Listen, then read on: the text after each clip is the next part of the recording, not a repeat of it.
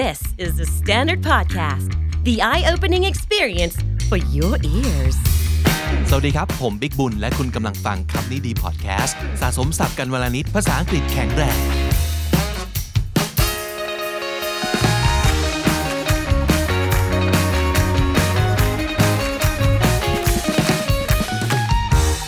คุณผู้ฟังครับ episode นี้มีอัปเดตเกี่ยวกับการเช่าลุง One on One Talk Session ที่ จะเริ่มให้ลงทะเบียนช่วงทดลองเพื่อรับสิทธิ์การเข้าร่วมฟรี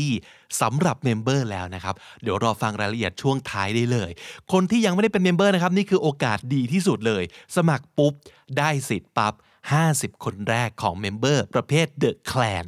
ไม่ต้องรอลุ้นเลยทั้งสิ้น แจกเลยทันทีนะครับ ฝากนิดนึงครับสำหรับผู้ใช้ iPhone iPad หลายคนถามมาว่า ทำไมไม่เห็นปุ่มจอยนะครับที่หน้าแรกของ KND Channel อันนี้คือจะเป็นปัญหาเมื่อคุณเข้าจากแอป YouTube นะครับวิธีแก้ง่าย ๆ ก็คือให้เข้าทางเบราว์เซอร์แทนนะครับก็จะเห็นปุ่มจอยทันทีเลยก็คือพิมพ์ youtube.com นะครับที่เบราว์เซอร์ของคุณแล้วก็ search หา KND Studio เท่านั้นเองแล้วก็กดปุ่มจอยนะครับวันนี้ผมอยากคุยกับ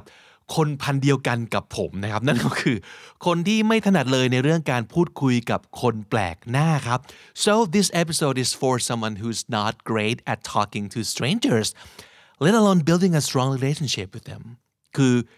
เรียกว่าแค่เริ่มเปิดปากคุยก็ยากแล้ว อย่าว่าแต่จะให้ไปสร้างความสัมพันธ์เหนียวแน่นอะไรเลยนะครับ and it's not because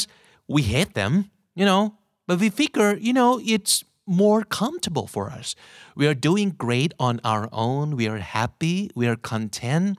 We don't feel like we're missing out on anything until one day we do. Something is missing, and at least that's what I've been feeling for a while now. So, my life is quite peaceful the way I love it, but it has become, I guess, too peaceful even for someone like me who always enjoys a predictable life. But I've discovered there's such a thing as too predictable อันนี้ก็เลยต้องทำให้มานั่งคุยกับตัวเองว่า เอ๊ะ จริงๆ แล้ว จากที่เราเข้าใจว่าเราเป็นคนชอบ ความสงบ ชอบอะไรที่มันทำนายได้ แล้วเราก็ไม่ได้ต้องการชีวิตหวือหวาในทุกวินาทีหรืออะไรเลยนะครับ แต่ถ้าเกิดมันไม่มีอะไรแปลกใหม่ไปจากรูทีนเลยเนี่ย เฮ้ย อันนี้ชีวิตเริ่มจืดเกินไปเหมือนกันนะครับ and, and that's the thing it's not just the routine which is what you do every day right but it's something else and I didn't quite know what it was until I came across this video on TED.com ก็เป็นอีกครั้งหนึ่งซึ่ง วิดีโอของ TED Talk นะครับทำให้เราค้นพบความจริงบางอย่าง เกี่ยวกับตัวเองก็คือเรารู้จักตัวเองผ่านมุมมองหรือว่าสายตาของคนอื่น ซึ่งเอาจริงผมชอบนะ เวลาเจออะไรแบบนี้ มันเป็นสิ่งที่ช่วยยืนยันได้เลยว่า เออ คนเรามันคิดเองเข้าใจอะไรเองทั้งหมดในชีวิตในโลกไม่ได้หรอก บางทีต้องให้คนอื่นเขาช่วยบ้างนะครับ คลิปนี้ชื่อว่า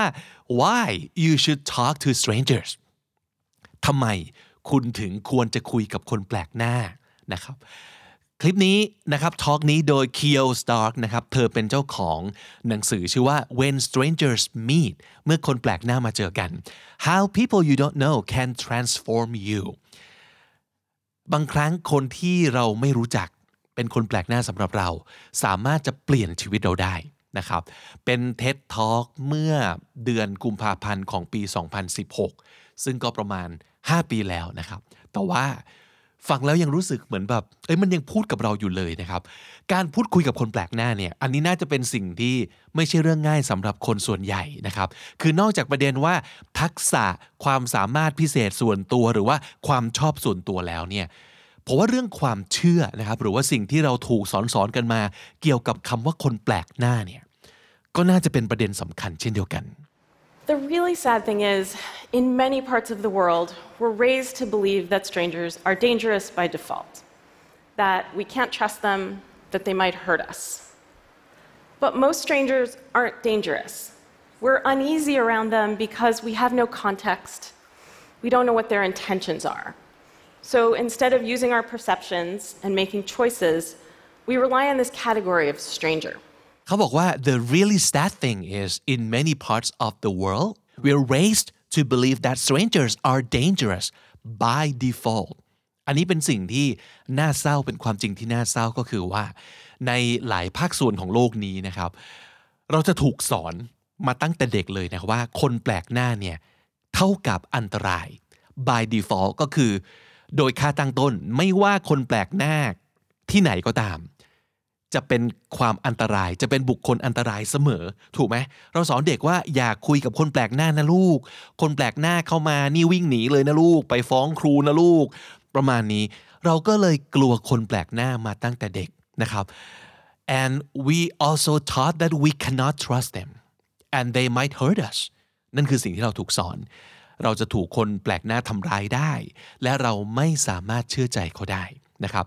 แต่จริง ๆ แล้วเนี่ยความจริงก็คือ most strangers aren't dangerous คนแปลกหน้าส่วนใหญ่ไม่ใช่บุคคลอันตรายนะ but we're uneasy around them because we have no context การที่เรารู้สึก uneasy ก็คือรู้สึกไม่สบายเนื้อสบายตัว เมื่ออยู่ใกล้คนแปลกหน้าเนี่ย เป็นเพราะว่าเราไม่มี context context ที่มานี้ก็คือ เราไม่รู้ว่าเขาเป็นใครมาจากไหน background เขาเป็นยังไง and we don't know what their intentions are เขามีเจตนา หวังร้ายหวังดี เราไม่รู้ นั่นคือสาเหตุที่เรากลัว ที่เรารู้สึกไม่สามารถจะทำตัวสบายๆ กับคนแปลกหน้าได้เสมอนะครับ ก็คือแทนที่เราจะใช้ perception ของเรานะครับ การที่เราสัมผัสเขาเรียนรู้จากเขาแล้วค่อยมาตัดสินใจว่าตกลงคนคนนี้คือยังไง เราก็จะแค่จับเขาไปอยู่ในกล่องของประเภทคนแปลกหน้า แล้วก็ treat เขาอย่างที่เราถูกสอน I have a four year old. When I say hello to people on the street, she asks me why. She says, Do we know them? I say, No, they're a neighbor. Are they our friend? No, it's just good to be friendly. ซึ่งคุณคิโอเนี่ยนะครับเธอก็มีลูกสาววัยสี่ขวบนะครับ ซึ่งตอนนี้ก็คงจะประมาณ 10 ขวบแล้วเนาะ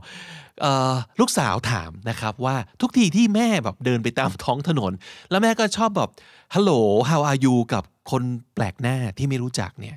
ลูกสาวก็จะถามตลอดว่า do we know them นี่นี่แม่รู้จักเขาเหรอ แล้วคุณคิโอก็จะบอกว่า no they're our neighbor ไม่รู้จักหรอกแต่ว่าเขาก็เป็นเขาก็เป็นเพื่อนบ้านเราอะ are they our friends ลูกสาวเขาถามต่อว่าแล้วเขาเป็นเพื่อนเราเหรอ แม่ก็จะตอบว่า no but it's just good to be friendly ก็ไม่ใช่เพื่อนหรอกแต่ว่า ก็น่าจะดีนะ ถ้าเกิดเราทำตัวเป็นมิตรกับเขา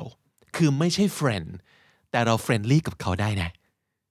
ความย้อนแย้งนิดนึงของเรื่องนี้ก็คือ เอาจริง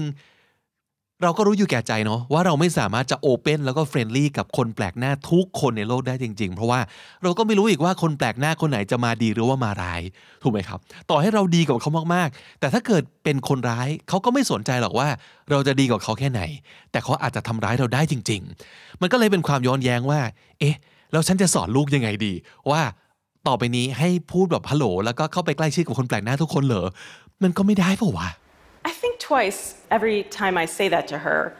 because I mean it, but as a woman particularly, I know that not every stranger on the street has the best intentions.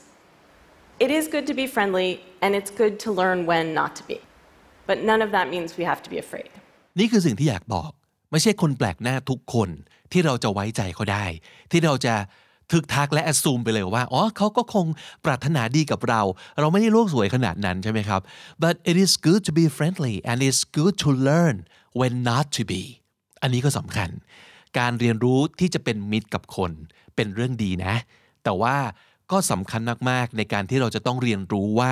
บางทีเราก็ไม่ควรจะเป็นมิตรกับใครบางคนนะครับ it's good to learn when not to be friendly as well แต่ว่าไม่ว่าจะยังไงก็ตาม none of that means we have to be afraid ต่อให้เป็นคนที่เราไม่สามารถจะเฟรนลี่กับเขากับเขาได้ทันที ก็ไม่ได้แปลว่าเราต้องกลัวเขาเสมอไป There are two huge benefits to using our senses instead of our fears. The first one is that it liberates us. When you think about it, using perception instead of categories is much easier said than done. Categories are something our brains use. When it comes to people, it's sort of a shortcut for learning about them. We see male, female, young, old, black, brown, white, stranger, friend, and we use the information in that box. It's quick, it's easy, and it's a road to bias. And it means we're not thinking about people as individuals. ตรงนี้พูดถึงเรื่องของประโยชน์ของการใช้เซนส์ แทนที่เราจะใช้ความกลัว ซึ่งความกลัวที่ว่าเนี่ยมันก็มาจากการที่ถูกอบรมสั่งสอนมาตั้งแต่เด็กว่าให้กลัวคนแปลกหน้านั่นเองนะครับแล้วเหตุผลอันนึง ประโยชน์อันนึงก็คือ ถ้าสมมติเกิดเราเลิกกลัวโดยไร้เหตุผล แล้วก็ลองใช้เซนส์ในการทำความรู้จักกับคนแปลกหน้าดู it liberates us คาว่า liberate ก็คือปลดปล่อยให้เราเป็นอิสระ อิสระต่ออะไร อิสระต่อความกลัว แบบไม่มีเหตุผลนะครับ ไม่ใช่ว่าขึ้นชื่อว่าเป็นคนแปลกหน้ากลัวไว้ก่อน ไม่ใช่นะครับ แล้วก็เขาบอกว่า when you think about it using perception instead of categories is such easier said than done ซึ่งเอาจริงเขาก็รู้นะว่าการที่เราจะใช้ perception ของเราคือการเรียนรู้ของเรา แล้วก็สัญชาตญาณในการทำความรู้จักคน แทนที่เราจะ ปฏิบัติกับเขาตามที่เราถูกสอนมาเนี่ยมันเป็นเรื่องที่พูดง่ายแต่ว่าทำยากครับ เพราะว่าการใช้ categories มันคืออะไร มันคือการที่บอกว่าโอเค คนแปลกหน้าเท่ากับไม่ควรไว้วางใจ เท่ากับอาจจะอันตราย ก็เหมือนกับที่เราอาจจะถูกสั่งสอนว่า คนแก่เท่ากับอ่อนแอและต้องให้ความช่วยเหลืออมนุษย์ ป้าคือประเภทไหน คนผิวดำคือประเภทไหน และต้องทำตัวหรือว่าระวังอะไรเขาบ้าง เหล่านี้คือสิ่งที่เรียกว่า categories คือเราแบ่งคนเป็นประเภท แล้วก็นิยามไปเลยว่าคนประเภทนี้ ข้อควรระวังคืออะไร ต้องทำตัวยังไงกับเขา นั่นคือ categories ซึ่งตรงเนี้ยมันไม่ดีก็จริงแต่มันง่ายครับ มันง่ายและเร็ว ในการที่ทำให้เราเนี่ยรู้เลยว่าต้องทำตัวกับคนประเภทนี้ยังไง แต่สิ่งนี้ก็จะนำไปสู่ bias bias ก็คืออคติก็คือความลำเอียงแทนที่เราจะคิดว่าคนเราเท่ากัน อย่าเพิ่งตัดสินใครจนกว่าจะรู้จักเขาจริง ๆ เรากลับไปใช้ categories เหล่านี้ The second benefit of using our senses has to do with intimacy. I know it sounds a little counterintuitive, intimacy and strangers, but these quick interactions can lead to a feeling that sociologists call fleeting intimacy. So it's a brief experience that has emotional resonance and meaning. อีกหนึ่งประโยชน์ของการใช้เซนส์แทนที่เราจะใช้ความกลัวหรือว่า categories นะครับ ก็คือเรื่องของ intimacy intimacy คือความใกล้ชิดนะครับ ซึ่งเขาบอกว่าตรงนี้มันอาจจะฟังดู counterintuitive ก็คือดูสวนกับสิ่งที่มันควรจะเป็นเนี่ย มันไม่ใช่นะ เราจะมา intimacy อะไรกับคนแปลกหน้าสองคำนี้ไม่น่าไปด้วยกันได้ แต่จริง ๆ แล้วเนี่ยมันเป็นสิ่งที่นักสังคมศาสตร์นะครับ หรือว่านักสังคมวิทยา sociologist เนี่ยเขาเรียกว่า fleeting intimacy คาว่า fleeting นะครับ ก็คืออะไรก็ตามที่ lasting for a very short time เกิดขึ้นในช่วงเวลาสั้นๆ เพราะฉะนั้น fleeting intimacy เป็นความใกล้ชิดหรือว่าความสัมพันธ์ที่เกิดขึ้นอย่างฉับไวแล้วก็อยู่แบบเดียว คือไม่ได้อยู่ยาวนานนะครับเพราะฉะนั้นมันจะเป็นประสบการณ์ที่เรียกว่ามันเป็นมันมี emotional resonance and meaning นั่นก็แปลว่า บางครั้งความสัมพันธ์ที่เรามีกับคนแปลกหน้า มันสามารถจะเกิดขึ้นแบบฉุบฉับ แต่มีความหมายเป็นพิเศษนะครับมี emotional resonance คาว่า resonance เนี่ยมันคืออะไรก็ตามที่ มันก้องอยู่ในความรู้สึกของเรา เช่นเวลาเราฟังเพลง แล้วโอ้โห มันโดนใจมันจี๊ดใจ แล้วมันก็ก้องอยู่ในความรู้สึกของเรา resonance คือสิ่งนั้นนะครับ Researchers have found that people often feel more comfortable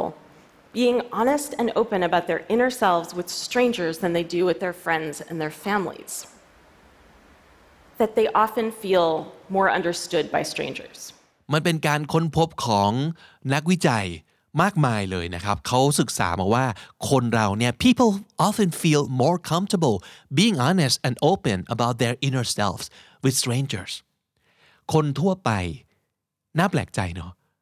จะรู้สึกสบายใจกับการเปิดเผยตัวเองนะครับกับการตรงไปตรงมาต่อความรู้สึกของเขาเอง กับคนแปลกหน้ามากกว่าคนที่เรารู้จักดีอย่างเช่น friends and families แล้วเขาก็รู้สึกด้วยว่าบางครั้งอะคนแปลกหน้า เข้าใจเขามากกว่า เพื่อนหรือว่าครอบครัวซะอีก คุณเคยรู้สึกอย่างนั้นไหมครับ So, how is it possible that we communicate so well with strangers? There are two reasons. The first one is that it's a quick interaction, it has no consequences. It's easy to be honest with someone you're never going to see again, right? That makes sense. The second reason is where it gets more interesting.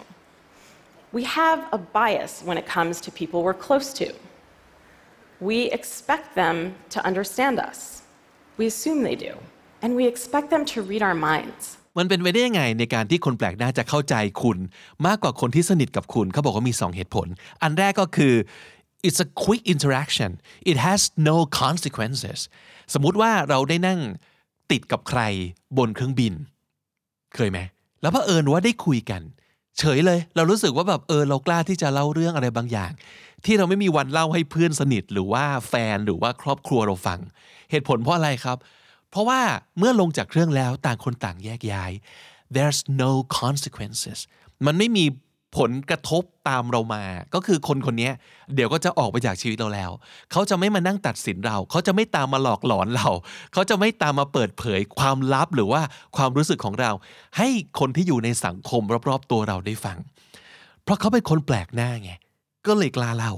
เพราะมันไม่มีผลติดตามมา นะครับ นั่นคือเหตุผลแรก เหตุผลที่ 2 ก็คือเป็นเรื่องของ bias ครับ bias ก็คืออคติหรือว่าความลำเอียงส่วนตัวนะครับกับคนที่เราใกล้ชิดด้วยเนี่ยเราจะ we we expect them to understand us we assume they do and we expect them to read our minds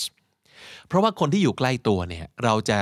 เราจะคิดว่าเฮ้ยสนิทกันขนาดนี้แล้ว อยู่กันมานานขนาดนี้แล้ว ต้องเข้าใจดีว่าเรารู้สึกยังไง ต้องเข้าใจดีว่าเราจะต้องคิดยังไง นั่นคือเหตุผลที่ทำให้เรารู้สึกว่า เออทำไมไม่เข้าใจเราเลยอะทั้งทั้งที่ควรจะเข้าใจแท้ With a stranger, we have to start from scratch. We tell the whole story. We explain who the people are, how we feel about them. We spell out all the inside jokes. And guess what? Sometimes they do understand us a little better. ๆแต่ในขณะที่คนแปลกหน้าเนี่ยคือยังไงครับ we have to start from scratch ด้วยความที่เรารู้ว่าเขาไม่รู้จักเรา เพราะฉะนั้นเรื่องอะไรก็ตามที่เราเล่าให้เขาฟังเนี่ย เราต้องเล่าพื้นเพปูมหลังทั้งหมด ถูกไหมเราต้องเล่าให้เขาฟังว่าคนคนนี้เป็นใคร เราต้องเล่าให้เขาฟังว่าอ๋อมุกนี้มันคือยังไง หรือว่าต้องเล่าให้เขาฟังว่าอ๋อจริงๆเนี่ย context ของเรื่องราวที่เล่าให้ฟังเนี่ยมันเป็นยังไง ในขณะที่เราเวลาพูดหรือบอกความรู้สึกหรือใกล้ชิดกับคนที่เราสนิทเนี่ยเราไม่เสียเวลาในการในการปูพื้น เพราะเราคิดว่าเขาต้องเข้าใจสิ เขาต้องรู้สิ เขาต้องอ่านใจเราออกสิ นั่นคือเหตุผลครับว่าทำไมคนแปลกหน้าถึงดูเหมือนเข้าใจเรามากขึ้น หรือมากกว่าคนที่สนิทด้วย เพราะคุณต้องเล่าให้เขาฟังทั้งหมดโดยแอสซูว่าเขาไม่รู้อะไรเลย และเราจะไม่ทำอย่างนี้กับคนที่เราสนิทด้วยอยู่แล้ว Okay? So here's how it's going to go find somebody who's making eye contact. That's a good signal. The first thing is a simple smile. You're passing somebody on the street or in the hallway here, smile. See what happens. ทั้งหมดทั้งปวงนั้นเป็นเหตุผลที่ว่าทำไมบางครั้ง คุณถึงควรจะลองคุยกับคนแปลกหน้า เพราะว่ามันจะทำให้คุณเกิดความรู้สึกที่ไม่เหมือนกับคุยกับคนที่คุณสนิทอยู่แล้ว มันจะมีอะไรใหม่ ๆ เกิดขึ้นในชีวิตของคุณ ซึ่งมันอาจจะเป็นเรื่องดีๆ ก็ได้นะ เพราะฉะนั้นถามว่าทำอย่างไรนะครับ คุณคิโอแนะนำ วิธีง่ายๆเลยคืออันแรกครับ find somebody who is making eye contact that's a good signal the first thing is a simple smile ง่ายที่สุดคือ ดูซิว่าระหว่างเราเดินไปไหนมาไหน หรือว่าเราไปอยู่ในสิ่งแวดล้อมที่เราไม่คุ้นเคย มีใครที่เราเผอิญมองไปแล้วสบตากับเราบ้างสบตาแบบเหมือนเขาอยากจะเวลคัมเราเข้าไป หรือเหมือนกับเขามีความสนใจอะไรบางอย่าง นั่นคือจุดเริ่มต้นที่ดีเป็นสัญญาณที่ดี เพราะฉะนั้นเริ่มง่ายมาก แต่เอาจริง ๆทำยากมากนะสำหรับคนบางคน ยิ้มครับ แค่ยิ้มเฉยๆ เป็นการเปิดประตูแล้ว and see what happens สมมุติถ้าเกิดยิ้มไปแล้ว เขาไม่ยิ้มตอบหรือว่าเขามองไปทางอื่น ก็ไม่เป็นไร ไม่ต้องคิดว่าเสียฟอร์ม ก็คิดแค่ว่าอ๋อคนนี้ก็คงไม่ใช่คนที่เราควรจะต้องทำความรู้จักด้วย เท่านั้นเอง Another is triangulation. There's you, there's a stranger, there's some third thing that you both might see and comment on, like a piece of public art, or somebody preaching in the street, or somebody wearing funny clothes. Give it a try. Make a comment about that third thing and see if it starts a conversation. อีกวิธีหนึ่งน่าสนใจมากเป็นคำใหม่ด้วย ที่อยากจะแนะนำให้รู้จักคือ triangulation คาว่า triangulation มีคาว่า triangle ในนั้นใช่ไหมครับ triangle คือสามเหลี่ยม เพราะฉะนั้น triangulation ก็คืออะไรก็ตามที่เป็นสามเศร้าสามสิ่งสามมุมสามคน แล้วชิ่งกันไปมานะครับนั่นคือ triangulation ก็คือ there's you there's a stranger and there's some third thing that you both might see and comment on ตัวอย่างง่ายๆ สมมตินะครับ เรากำลังนั่งรอรถเมย์อยู่นะครับหรือว่ายืนรอรถไฟฟ้าอยู่ แล้วคนบนชานชาลาตรงข้ามเนี่ย ทำอะไรสักอย่างหนึ่งหรือแต่งตัวประหลาด แล้วเราก็อาจจะมองแล้วรู้สึกแบบเฮ้ยอะไรวะ แล้วพอเอิญมองไปที่คนอีกคนหนึ่งซึ่งอยู่ใกล้ ๆ เราถึงเป็นคนแปลกหน้า ก็ดูเหมือนว่าเขาเห็นเหมือนกัน แล้วเขาก็ทำหน้าที่บ่งบอกถึงความรู้สึกคล้าย ๆ กับเรา นั่นแหละฮะจุดเริ่มต้น นี่คือสิ่งที่เรียกว่า triangulation ก็คือแทนที่จะเป็นแค่ความสัมพันธ์ของคนสองคน ความสัมพันธ์ของสองคนนี้จะถูกเชื่อมด้วยสิ่งที่สามกลายเป็นสามเหลี่ยม อ่านี่คือจุดเริ่มต้นที่ดีเขาบอกว่า give it a try make a comment about that third thing and see if it starts a conversation ลองดูสิครับว่า ถ้าสมมติเกิดเรามีจุดเริ่มต้น จุดร่วมอย่างเดียวกันแล้ว เขาจะอยากคอมเมนต์หรือว่าพูดคุยกับเราในเรื่องสิ่งที่สามที่เราเห็นอยู่พร้อม ๆ กันหรือเปล่า นั่นคือ triangulation ครับ Another is what I call noticing. This is usually giving a compliment. I'm a big fan of noticing people's shoes. I'm actually not wearing fabulous shoes right now, but shoes are fabulous in general. And they're pretty neutral as far as giving compliments go. People always want to tell you things about their awesome shoes. อีกอย่างหนึ่งคือสิ่งที่ง่ายมากเลย เรียกว่า noticing คาว่า notice ก็คือสังเกตใช่ไหมครับ อันนี้ง่ายๆเลยก็คือ giving someone a compliment ชมครับ เราต้องสังเกตนะครับว่าคนแปลกหน้าคนนี้มีอะไรน่าสนใจหรือเปล่า อย่าไปโฟกัสสิ่งที่ไม่ดี สิ่งที่เราอยากเมาส์เราเก็บไว้ในใจ เอาไปเมาส์กับเพื่อนทีหลังนะครับแต่ถ้าเกิดเราอยากจะสร้างความสัมพันธ์กับคนแปลกหน้า โดยการคุยอะไรสักอย่างหนึ่งขึ้นมานะครับ make a conversation ขึ้นมา ลองดูอะไรก็ตามที่อยู่บนตัวเขา รองเท้ากระเป๋าหมวกนะครับหรืออะไรก็ตามที่มันอยู่กับเขา หรืออะ ง่ายที่สุดที่หลาย ๆ คนอาจจะคุ้นเคยอยู่แล้วก็คือ หมากับเด็ก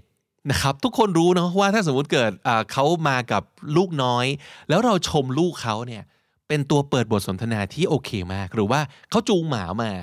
ชมหมานะครับหมาน่ารักจังเลยพันอะไร that's a conversation starter and it's a good one too เป็นจุดเริ่มต้นในการสนทนาที่ดีมากนะครับหรือว่าอย่างที่ตัวอย่างที่คุณคิโอพูดถึงนะครับก็คือรองเท้านะครับชมรองเท้า หรือว่าชมเสื้อผ้านี่แหละสิ่งที่บ่งบอกถึงรสนิยมของเขา เพราะฉะนั้นการที่เราชมเขาก็คือการการบอกว่าคุณมีรสนิยมที่ดี and everybody loves hearing that The last one I want to challenge you to is disclosure. This is a very vulnerable thing to do, and it can be very rewarding. So, next time you're talking to a stranger and you feel comfortable, tell them something true about yourself, something really personal.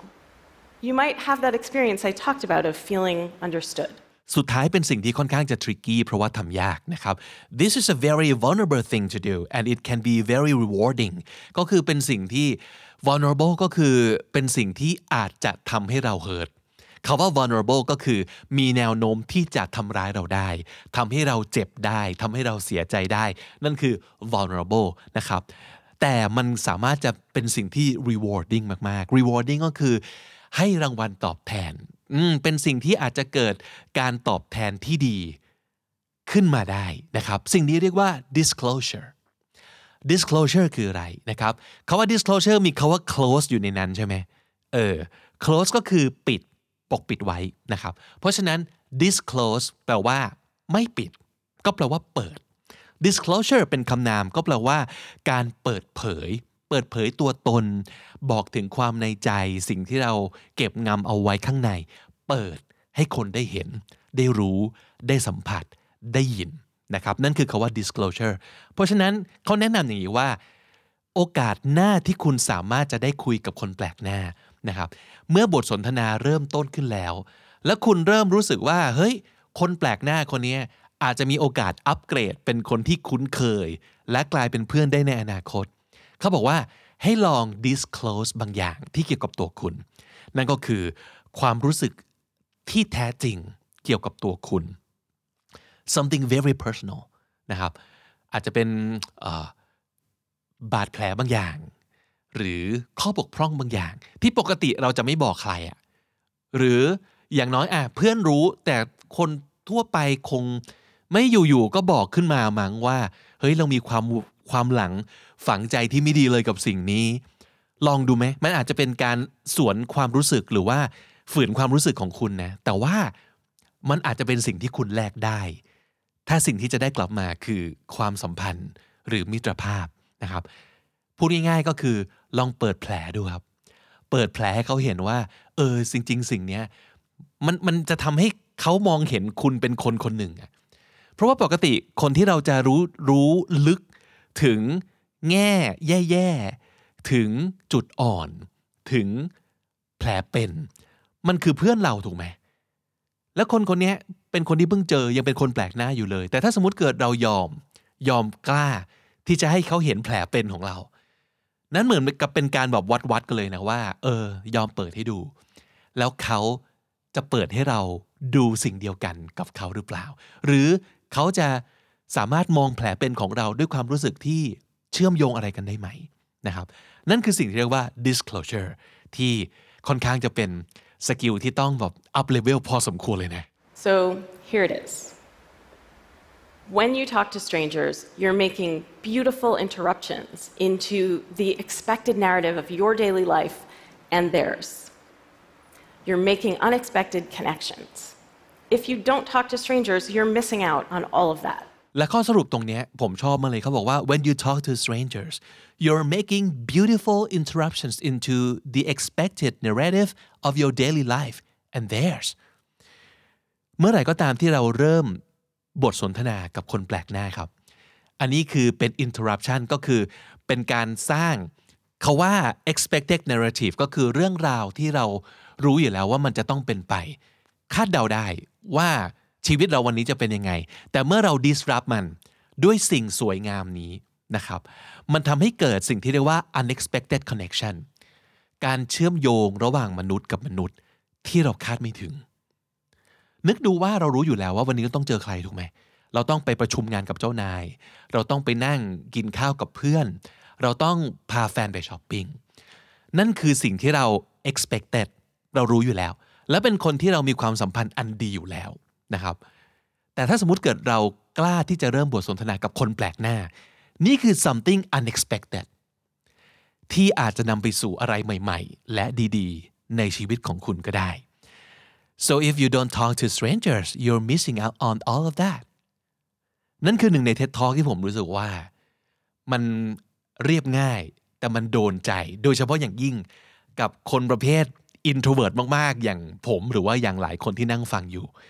มันไม่ใช่ธรรมชาติของเราในการที่จะลุกขึ้นมาพูดคุย หรือว่า make connection กับคนที่เราไม่คุ้นเคย คนที่เราไม่รู้จัก ต่อให้เป็นคนที่เราเห็นหน้าทุกวัน แต่ถ้ายังไม่เคยสนิทกัน เราก็ คิดเยอะเนาะในการที่จะนั่งลงพูดคุยกับเขา เปิดแผลบางอย่างให้เขาเห็น แล้วก็แลกเปลี่ยนบางอย่างกับเขา แต่นี่เป็นเหตุผลหนึ่งเลยนะ ที่ผมอยากทำวันออนวันเซสชันขึ้นมา เพราะผมอยากคุยกับคุณผู้ฟังแบบคุยจริงๆอะ่ะไม่ใช่แค่การแบบไปตอบคอมเมนต์หรือว่าไม่ใช่การแค่ทำพอดแคสต์อย่างเนี้ยก็ถือว่าเป็นการคุยกันเหมือนกันแต่ว่า มันเป็นการคุยกันกับคนแบบนับพันนับหมื่นโดยที่ ไม่ได้เจาะจงว่าคุยกับใคร แต่ผมรู้สึกว่ามันอาจจะดีก็ได้นะ ถ้าเกิดเราได้นั่งมองหน้า ได้นั่งมองตา ได้ฟังเรื่องของใครสักคนที่ที่ผมไม่รู้จักเลย แต่ว่าอาจจะเป็นใครสักคนที่เราอาจจะเป็นประโยชน์กับเขาก็ได้ อย่างน้อยคือเป็นเพื่อนช่วยฟังสิ่งที่เขาอยากเล่า หรือว่าถ้าเกิดคุณถามความเห็น และอนุญาตให้ผมออกความเห็น ผมก็อยากจะลองแชร์ดูนะเผื่อมันจะช่วยอะไรคุณได้บ้าง หรือว่าเอาฟังก์ชันพื้นฐานที่สุดสำหรับคนฟังคำนี้ดีที่ มีหลายๆ คนเคยบอกว่าอยากได้ก็คือ ใครสักคนที่จะมาคุยกันเป็นภาษาอังกฤษด้วยกันเนี่ยอันนี้มีคนถามหลังไมค์มาเป็นปีแล้วนะครับ แต่ว่าผมก็ยังไม่เคยมองออกเลยว่าผมจะสามารถทำหน้าที่ตรงนี้ได้ยังไง แต่วันนี้มันมีเหตุผลอื่น ๆ นอกจากเรื่องการฝึกภาษาแล้วนะ แบบที่คุณคีโอสตาร์พูดไว้ใน TED Talk ของเธอเลยครับ I want to make unexpected connections with someone and that someone could be you so let's give it a try this rent and uncle talk session that we're about to put on a trial run would be one of our members' privileges. And if you've already joined Candy Club as the clan member, you're automatically qualified for this beta test. Just go to Candy Club YouTube channel, click on community tab and there's gonna be a post about the เช่าลุงช่วงทดลองนะครับ ไปที่ YouTube KND Studio มันจะมี tab community อยู่ใช่ไหมเข้าไปมันจะมีโพสต์เกี่ยวกับเรื่องของการเช่าลุงช่วงทดลอง ซึ่งโพสต์แบบนี้เนี่ยจะเป็นโพสต์ที่ member เท่านั้นที่จะเห็นนะครับก็ just follow the link to the Google form and register for a free 10 minute session ลิงก์ตรงนี้จะพาคุณไปที่ Google Form นะครับแล้วก็เปิดโอกาสให้คุณได้ลงทะเบียน เพื่อรับ session ฟรี 10 นาที ที่เราจะพูดคุยกันนะครับแล้วหลังจากนั้นก็รอทีมงานติดต่อกลับไป เพื่อ confirm วันเวลาในการมานั่งคุยกัน แบบตัวต่อตัวนะครับ ลองดูครับว่าคนแปลกหน้าอย่างเรา ที่เหมือนกับเป็นคนคุ้นเคยอะเพราะว่าคุณผู้ฟังอยู่ตรงนี้กับผมมาโดยตลอดได้ฟังสิ่งที่ผมพูด ผมเองก็ได้อ่านคอมเมนต์ของคุณ มาโดยตลอดเช่นเดียวกันเหมือนกับเราเป็นคนคุ้นเคยกันเนาะแต่จริงๆเราก็ยังเป็นคนแปลกหน้ากันอยู่ดี ผมอยากรู้ว่าความสัมพันธ์ที่จะเกิดขึ้น หลังจากที่เราได้นั่งคุยกันเนี่ยมันจะเป็นอะไร เพราะฉะนั้นมาลองผจญภัยไปด้วยกันนะครับ สรุปสับที่น่าสนใจในวันนี้ผมเห็น 3คำจากเท็ดทอกนี้ซึ่งผมชอบมากคำแรกคือ fleeting intimacy คำว่า fleeting ก็คือ lasting for a very short time อะไรก็ตามที่มันอยู่สั้นๆ ครู่เดียวก็หายไปนะครับ นั่นก็คือความสัมพันธ์ที่เกิดขึ้นอย่างรวดเร็ว แล้วก็อยู่แบบเดียว นั่นคือ fleeting intimacy แปลอีกทีก็คือความรู้สึกสนิทสนมกับคนแปลกหน้านั่นเอง triangulation ก็คือความสามเศร้าสามสิ่งสามมุมสามคนจำได้ไหมครับ ที่เหมือนกับเราและคนแปลกหน้า comment สิ่งที่เรากำลังมองอยู่ หรือว่ามีประสบการณ์ร่วมกันอยู่ ณเวลานั้นๆ นั่นก็คือเทคนิคที่เรียกว่า triangulation และสุดท้ายเขาว่า disclosure เป็นการเปิดเผยหรือว่าบอกความในใจของเราให้ใครสักคนได้รับรู้ครับ และถ้าติดตามฟังคำนี้ดีพอดแคสต์มาตั้งแต่ episode แรก มาถึงวันนี้คุณจะได้สะสมศัพท์ไปแล้วทั้งหมดรวม 6,000 กับอีก 93 คำและสำนวนครับ นั่นก็คือคำนี้ดีประจำวันนี้นะครับ ฝากติดตามรายการของเราได้ทาง Spotify Apple Podcast หรือทุกที่ที่คุณฟัง podcast ครับ เจอเราบน YouTube อย่าลืมกด subscribe แล้วถ้าเกิดสนใจเป็นส่วนหนึ่งของ Bilingual Community นะครับ อยากได้คอนเทนต์พิเศษพิเศษนะครับที่ดีไซน์ขึ้นมาสำหรับคุณโดยเฉพาะนะครับ มาสนิทสนมกันในฐานะของสมาชิกของ KND Club ครับ ไม่ว่าจะสมัครเป็น The Tribe หรือว่าเป็น The Clan นะครับสำหรับ The Clan ก็อย่างที่บอกไว้มีสิทธิพิเศษมากมาย ที่กำลังรอคุณอยู่นะครับ ไปที่ KND Studio YouTube Channel แล้วก็กดจอยได้เลยนะครับ ผมบิ๊กบุญครับ วันนี้ต้องไปก่อนแล้วครับ อย่าลืมเข้ามาสะสมศัพท์กันทุกวันวันละนิด ภาษาอังกฤษจะได้แข็งแรง สวัสดีครับ The Standard Podcast, eye opening for your ears.